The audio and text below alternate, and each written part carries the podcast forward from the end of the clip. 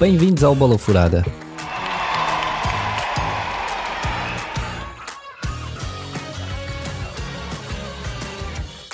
Olá, chamo-me Alexandre Salsinha e este podcast é para fanáticos por futebol.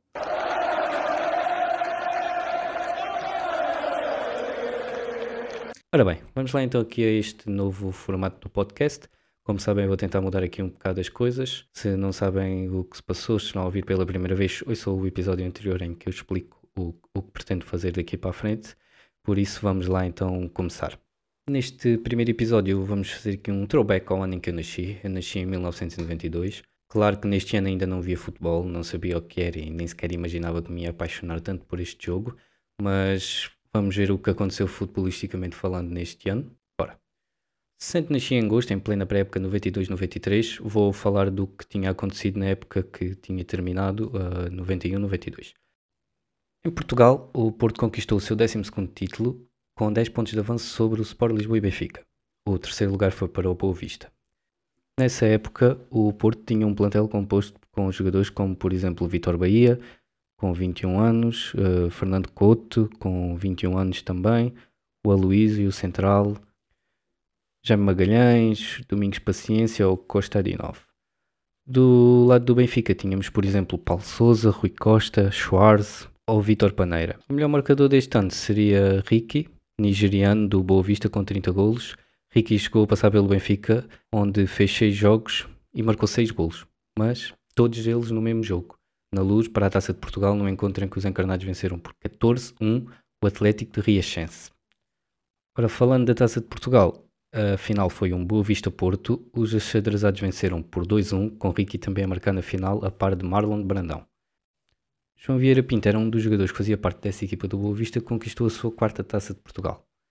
A Supertaça, na altura, é realizada a duas mãos. Opôs o Boa Vista ao Porto, campeão, sendo que os xadrezados também venceram esta taça com a ajuda da vitória na primeira mão no Estádio das Antas por 2-1 em dezembro. Na segunda mão, já em janeiro de 93, o empate bastava aos pupilos de Manel José e o jogo terminou com uma igualdade a duas bolas no estádio do, do Bessa. Agora vamos para o futebol internacional. Em Inglaterra, este foi o ano de fundação da atual Premier League como a conhecemos, a 20 de fevereiro de 1992, após uma decisão dos clubes que faziam parte da antiga Football League First Division. Estes clubes decidiram romper com a Football League, originalmente fundada em 1888, porque queriam aumentar as suas receitas provenientes dos direitos de televisão. O vencedor da Football League First Division neste último ano desta competição foi o Leeds United, conquistou o seu terceiro título e o último até, até o momento, até este ano, 2022. O plantel do Leeds United na altura tinha jogadores como Eric Cantona, uh, ficou talvez mais famoso pelas suas épocas no Manchester United, onde ainda é um ídolo, mas também jogou no Leeds United e saiu em novembro desse ano para a equipa dos Red Devils. Também faziam parte do plantel do Leeds, por exemplo, o malogrado Gary Speed, que morreu há coisa de poucos anos, na altura era até selecionador do país de Gales, o seu país, e até à data da sua morte este era o terceiro jogador com mais jogos na Premier League. Na Taça de Inglaterra, uma final entre Liverpool e Sunderland, em que a equipa dos Beatles tinha nas suas fileiras Ian Rush, Dean Saunders, que até passou no Benfica mais tarde, depois em 98, 99. E Steve McManaman depois se transferiu para o Real Madrid para fazer parte da equipa dos Galácticos. A equipa dos Reds venceu o Sunderland e conquistou mais uma taça de Inglaterra para o seu palmarés. Já em Espanha, um Barcelona treinado por Johan Cruyff, na altura a despontar com o seu futebol do tiki-taka, venceu o campeonato e seria um dos destaques na Europa do futebol, mas já vamos falar da Europa do futebol mais à frente. Uma curiosidade neste ano do campeonato é que Fernando Hierro foi o segundo melhor marcador da competição, apenas atrás de Manolo do Atlético Madrid. Curiosidade, porque, pelo menos para mim, o Hierro era conhecido por ser um central e se calhar até nem dos mais goleadores, não me lembro assim de, de ele fazer muitos golos na altura dos Galácticos, mas nesta época de 91 e 92 jogou especialmente a médio centro, daí ter feito alguns golos. Ele até era um bom marcador de, de livres diretos, daí alguns dos seus golos. Na Copa del Rey, derby madrilenho na final, o Atlético bateu o Real e levantou o caneco. O Atlético tinha Paulo Futre, não sei se sabem de quem estou a falar. Era estrela na altura, marcou nesta final que deu mais um título aos Rorri Blancos de Madrid. Quanto à França, ainda seu dinheiro no PSG, o Olympique Marseille foi o campeão e o poderoso Paris Saint-Germain, agora poderoso, terminou a 11 pontos. Jean-Pierre Papin, ou Papin, não sei como é que se diz, foi o melhor marcador. A Taça de França não se realizou, ou melhor, realizou-se, mas foi cancelada, pois num jogo das meias finais uh, houve um, uma tragédia, a tragédia de Furiani, no estádio do Bastia. Uma bancada caiu e faleceram 18 adeptos, então a taça foi cancelada aí, não haveria vencedor neste ano. Na Holanda ou nos Países Baixos, como são denominados agora, o vencedor do campeonato foi o PSV de Romário, que era treinado por Bobby Robson.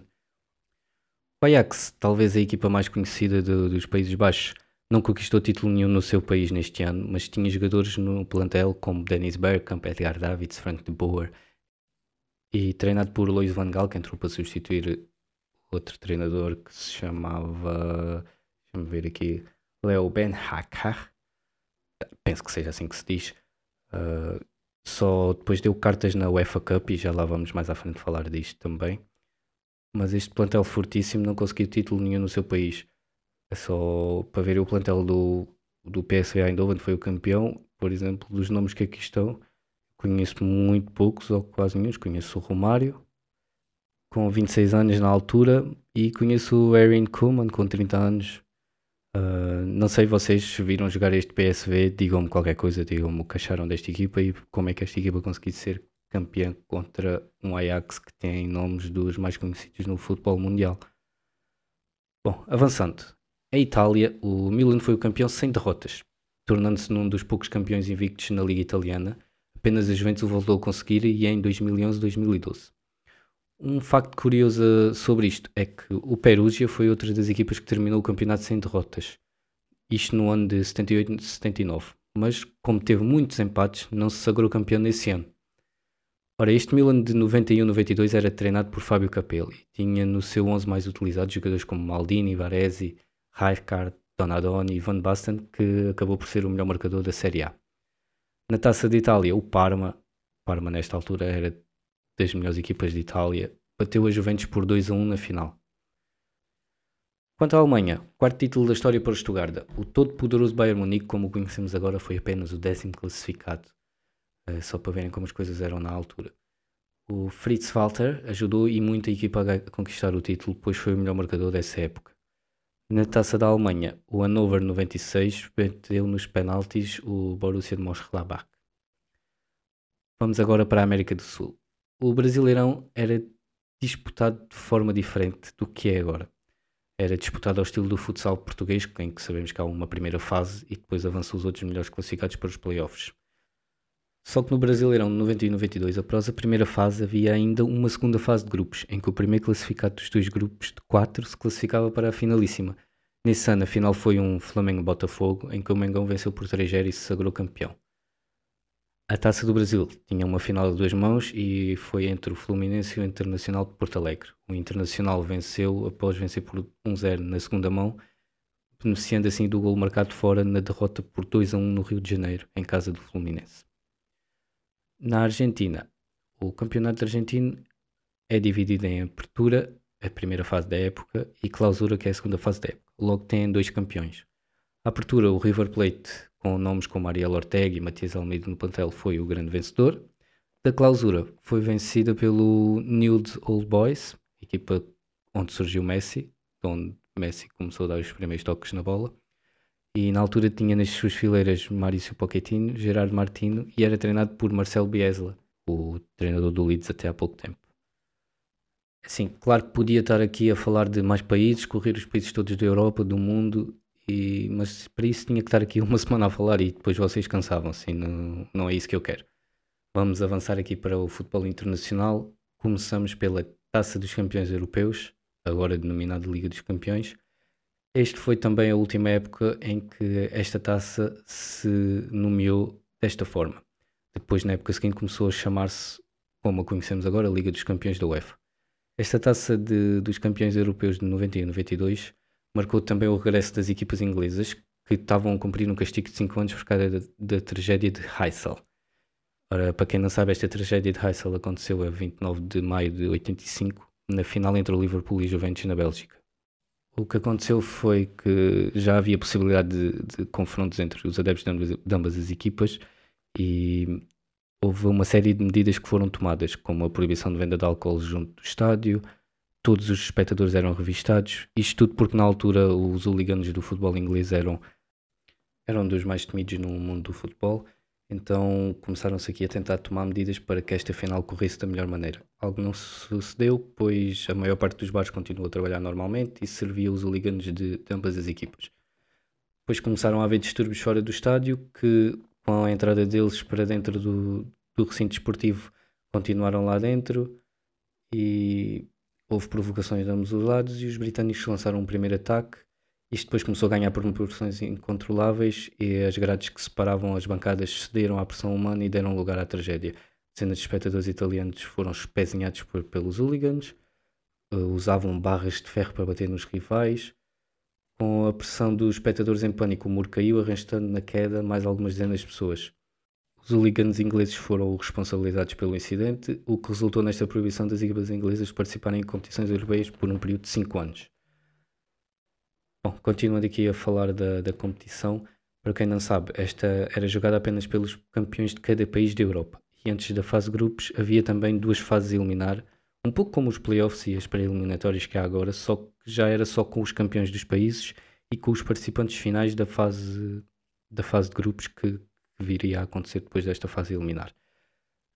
Desta fase de grupos, depois tínhamos a fase de grupos com dois grupos de quatro equipas, cada uma em que só o vencedor desse grupo avançava para a final.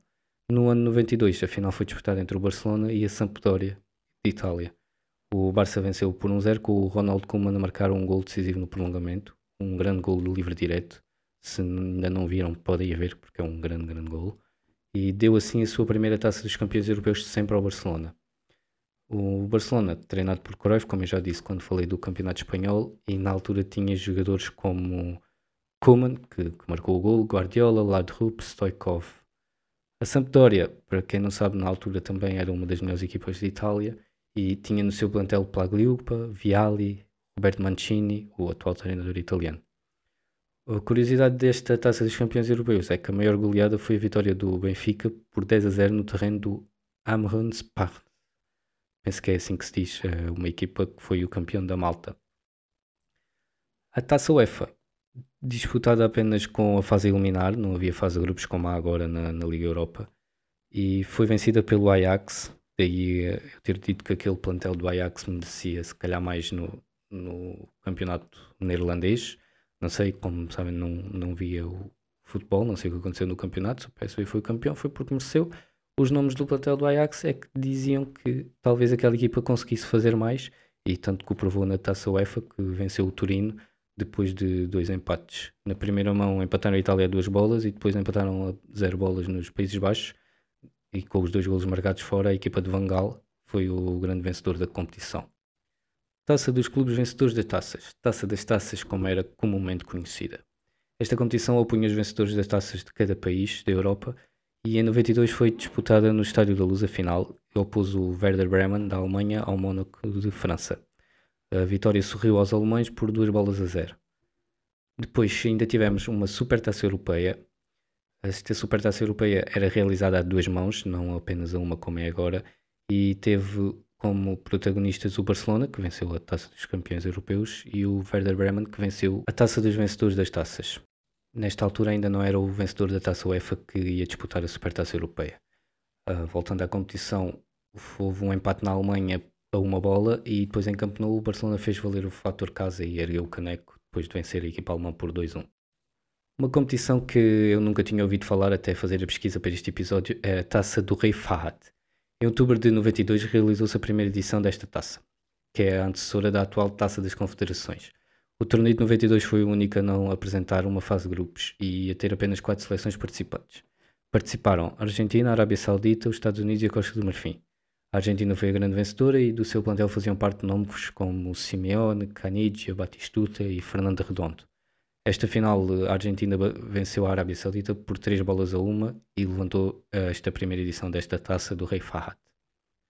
Quanto ao continente asiático, a taça da Ásia foi vencida pelos japoneses que venceram a Arábia Saudita por uma bola a zero na final. A taça das nações africanas, a CAN, como é conhecida, realizou-se no Senegal e teve como vencedor pela primeira vez na história a Costa do Marfim, que bateu o Ghana na final nos penaltis por 10-11. A Nigéria foi o terceiro classificado desta competição neste ano.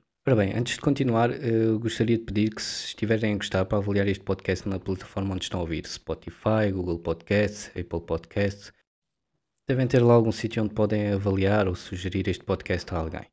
Uh, também podem aderir ao Patreon e criar um Patreon para este podcast e para outro projeto que vou ter aí no futuro e no Patreon já está lá explicado o que vai acontecer. Se quiserem dar uma ajudinha, já sabem, agradeço imenso e vamos lá continuar este episódio. 1992 foi ano de europeu. Talvez um dos europeus mais surpreendentes de sempre, se calhar a par do europeu de 2004 cá em Portugal e infelizmente para nós vencido pela Grécia, mas no Europeu de 92 a Dinamarca foi a grande surpresa. Este europeu foi realizado na Suécia. Ora, depois de não ter conseguido a classificação através do apuramento normal, através das fases de apuramento que havia e como há agora, a UEFA suspendeu a Jugoslávia por causa da guerra que, que havia no país e deu esta vaga à Dinamarca. Ora, o europeu era disputado apenas com dois grupos de quatro equipas e avançavam os dois melhores classificados para a fase eliminar. Foi aqui que começou a surpreendente caminhada da Dinamarca. Apesar de ser composto por vários jogadores que agora todos nós conhecemos, como Peter Schmeichel, Brian Laudrup e Larsen, e ter deixado de fora uma das suas principais estrelas, Michael Laudrup, devido a desavenças técnicas que havia com o selecionador na altura, um empate com a Inglaterra e a derrota com a seleção anfitriã da Suécia por uma bola a zero, ninguém esperava que a seleção dinamarquesa conseguisse vencer a poderosa França de Cantona, Blanc, Papin e avançasse para a próxima fase. Mas foi isso que aconteceu. Os dinamarqueses bateram os franceses por duas bolas a uma e marcaram um encontro com outra poderosa seleção, nada mais nada menos que, que os Países Baixos de Van Basten, Gullit, Rijkaard. Um, mais uma vez, os vermelhos do norte da Europa surpreenderam tudo e todos e nas penalidades bateram os neerlandeses e chegaram à final do europeu. Ora, esta final foi um jogo em que todos davam o favoritismo ao adversário dos dinamarqueses, a seleção alemã de Klinsmann, Efberg, Rudi Voller. Mais uma vez a Dinamarca não quis saber das odds e bateu os germânicos por duas bolas a zero, conseguindo assim o primeiro título da sua história escrever uma das mais bonitas epopeias da história do futebol. Relembrar que esta seleção não se tinha classificado e foi conseguir vencer o europeu. Bom, falando de seleções, vamos falar de seleção portuguesa de 1992. Portugal, como sabem, não se classificou para esse europeu. Ficou no segundo lugar do grupo que tinha Países Baixos, Grécia, Finlândia e Malta. O 11 mais utilizado por Carlos Queiroz neste ano era composto por Vitor Bahia, Pedro Venâncio, João Pinto, José Leal, António Veloso, Vitor Paneiro, Oceano, Rui Parros, Paulo Futa, Rui Águas e Jorge Cadete. Ora bem, falando aqui de trivialidades do ano 92. Clubes extintos. O ano de 92 foi o ano em que o FC Swarovski Tirol, esta equipa austríaca que até venceu o campeonato por duas vezes, foi dissolvido e extinto devido ao regresso do FC Vaca Rinsburg. Este clube do Swarovski, a empresa mais conhecida pelos seus cristais, pelo menos para mim, teve seis anos de existência e, como já disse, conseguiu duas vezes conquistar o campeonato austríaco. Mas em 92, aqui agora no outro lado da moeda, vamos falar dos clubes que surgiram. E em 92 destaco o Copenhaga, que recentemente se apurou para a fase de grupos da Liga do, dos Campeões. Este clube nasceu em, 90, em julho de 92 e venceu logo a Taça Intertoto neste ano de competição. A Taça Intertoto era um torneio tipo amigável que acontecia no, na pré-época, pelas alturas da pré-época de, de, cada ano, e o vencedor do torneio era sempre o, vencedor do grupo, não havia depois mais fases a eliminar nem nada. Estes dinamarqueses do Copenhaga viriam depois a conquistar o campeonato na época de estreia, 92-93. Essa época começou no ano em que eles foram fundados. Destaque também para o Chelsea de futebol feminino, que foi fundado também neste ano. Agora, voltando aqui para a parte de jogadores de 92. Vamos falar aqui de um 11 de jogadores nascidos em 1992. Este ano foi, pelos vistos, um ano de grande casta de jogadores a nível mundial. Começando pela baliza, temos só Thibaut Courtois. Carvajal, Alaba, De Vries e Alex Telles compõem o quarteto defensivo. Verratti, Casemiro e Isco no meio campo. E na frente de ataque 92 foi só um ano que nos deu Salah, Neymar e Sadio Mané. Claro que isto é um 11 de jogadores preferidos para mim isto, por, isto porque foi também um ano que nos deu Alisson Becker, Brozovic, Hang-Min Son, Coutinho, Koch, entre outros. Claro que é sempre difícil escolher aqui um 11 de jogadores, mas penso que consegui formar uma boa equipa, não acham? Digam-me vocês o que é que, que, é que faziam com os jogadores formados em 92, que jogadores é que punham num 11. De jogadores portugueses, destaque para Sérgio Oliveira, William Carvalho e Paulinho. Epá, este episódio já vai bem longo. Se já sabem, se quiserem passar no meu Patreon, podem pagar-me uma cerveja para me inspirar, para ter mais ideias para este podcast. Também podem deixar mensagem aqui ou no Instagram, a underscore salsinha, ou através do Patreon também, se subscreverem, vão ter acesso a, a várias regalias de, do conteúdo que eu faço e podem até participar neste podcast se quiserem. Portanto, passem lá, vejam as tiers e se quiserem dar uma ajudinha, agradeço imenso. Podem também deixar-me uma mensagem através das outras plataformas, como já disse. Digam-me o que é que vocês acharam de interessante neste ano, digam-me o, o que houve de interessante no ano em que vocês nasceram. Ou então mandem-me só uma mensagem para dizer olá, estejam à vontade, já sabem. Estou aqui para, para ouvir as vossas dicas e sugestões e como também já disse lá mais atrás, se puderem avaliar o podcast iria ajudar imenso. E com isto dou por terminado este episódio. Obrigado e até o próximo episódio.